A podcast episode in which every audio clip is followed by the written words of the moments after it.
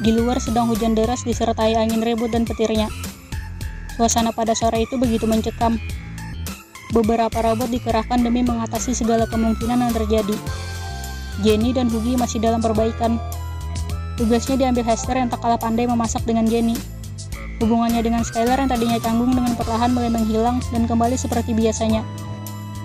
Hanya Hester yang butuh waktu untuk mengendalikan perasaannya. Skylar sendiri tak begitu memikirkannya. Baginya itu sudah menjadi tontonannya setiap hari. Kadang, ia bahkan pernah melihat lebih dari itu. Beberapa kali terdengar suara petir yang berdentum samar. Hal itu tidak membuat aktivitas Hester berhenti. Sebab ia tak perlu khawatir jika lampu akan padam seperti setiap kali hujan turun disertai topan untuk orang-orang yang tinggal di kota dan di kampung sekalipun. Di sini Hester tak perlu mengkhawatirkan itu semua. Jangan campurkan wortel ke makanannya. Ia tidak suka itu. Tegur Brown saat melintasi dapur dan melihat Hester. Ah, oke. Okay. Thanks, Brown. Sementara itu, di sebuah ruangan kecil di antara yang lainnya, Skylar masih betah berada di bawah selimutnya.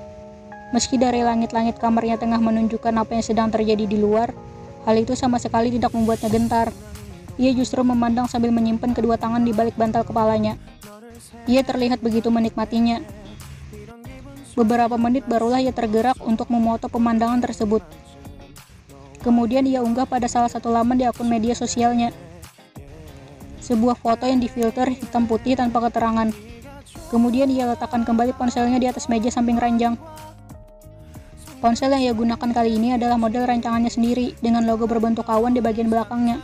Ia tak berminat untuk menunggu komentar apa saja yang didapatkannya kali ini. Ia terus tiduran sembari memejamkan matanya, tetapi tidak tidur sungguhan. Lambat laun ingatannya kembali ke saat ia pertama kali merasakan hal yang sama. Waktu itu Skylar bersama perawatnya tengah berada di bawah sebuah pohon besar di belakang rumahnya. Hujan tiba-tiba turun dengan derasnya disertai angin kencang dan petir yang menyambar.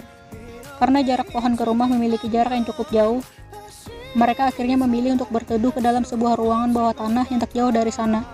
Ruangan itu tak begitu besar, namun cukup untuk melindungi mereka mereka lalu duduk di dalamnya dengan pemandangan luar yang bisa terlihat dari dalam karena penutupnya terbuat dari kaca.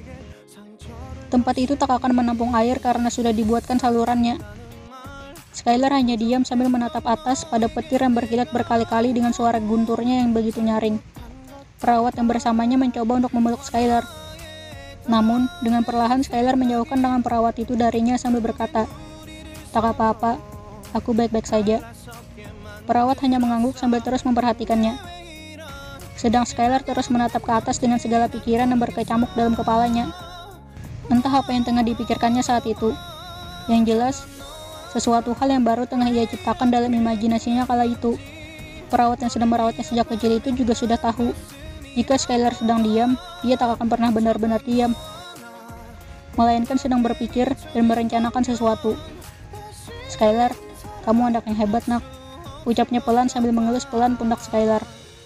Makasih, Bu. Jawabnya dengan tersenyum sambil menoleh.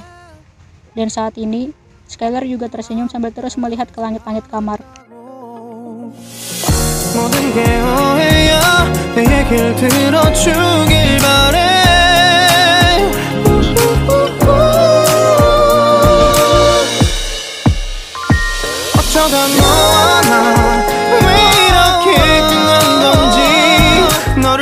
기억하면 난 가슴이 아파와 어쩌다 너와 이렇게 잊혀진다면 다시 사랑할 수 없을 것 같아